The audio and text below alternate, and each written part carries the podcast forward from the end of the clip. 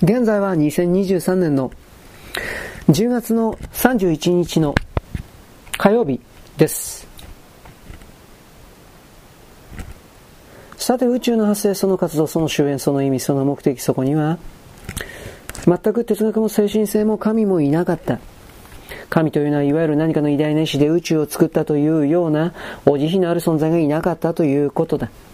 そういうふりをする高次元地生体は吐いて捨てるほどいたがね、そして私が決定的に知ることになった事実はこうだった。宇宙に偉大な目的など何もない、これといった目的もない、方向性もバラバラだ。ただ一つこの宇宙にはたった一つのプログラムというか意志がある。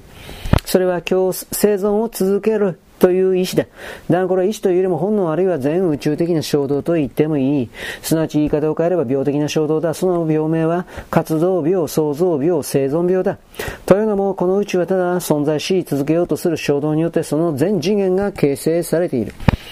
7つの霊世界すら全てが生き延びるための葛藤している。というのも肉体がなくても精神体は存在して、そういった何らかの形あるものが存在するということは、その存続と管理をしなければならないことになり、従っていかなる高次元にもそれぞれの死がある。なぜ彼らは消滅を恐れるのだろう彼らばかりではない。あなたたちもだ。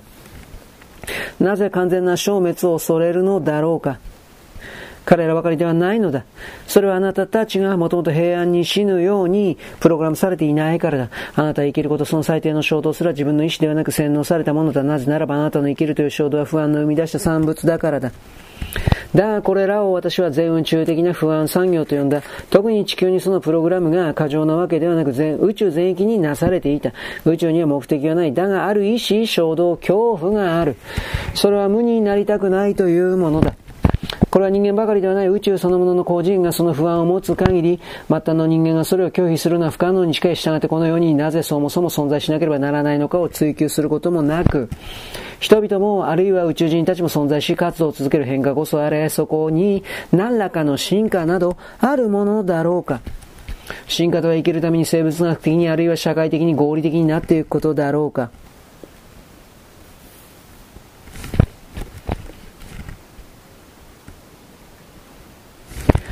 だとしたら、またしても結論は同じだ。進化は生存のためでもあって、進化のための生存ではない。とすれば精神世界のいうところの魂の進化などといったところで、それまた高次元宇宙でどうやって生き延びるかの生存欲の産物に過ぎないわけだ。生きがいなども同じく目的のための目的ではなく生きるための生きがいという刺激に過ぎない。つまりは、喜びとは単なる自殺防止薬に過ぎない。だから事実は宇宙には正しさもなく進化などもなくたった一つの基準宇宙の目的と活動が存続と苦痛回避だけのために費やされている。ただの存続では何のためでもない。ただの存在のために。さて事実がこれだけならば私も開き直って気楽な余生を送れただろう。問題はさらに複雑で単純だった。つまりその宇宙を存在させて活動させるために宇宙はどういうシステムを作ったかということだ。これが私を絶望的にした。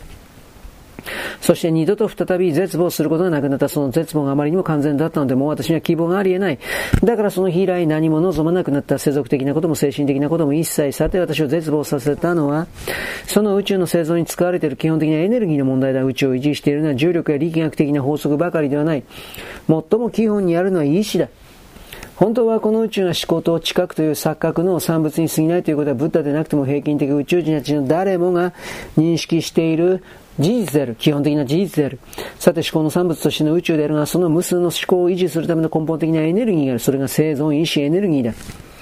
つまり、これは単純な感情だ、あるいは意志、あるいは生物学的な衝動であらゆる動物、植物からこの生存意志が発生する。しかもその生物を恐怖させて、苦痛を与えて、葛藤させて、不安にすることで、さらにそのエネルギーは得られることになる。この一見については部分的にはロバート・モンローが魂の対外旅行でルーシューという呼び名で説明しているので参照するといい。だからその途中を研究で、その研究を途中で放棄した。だから私は、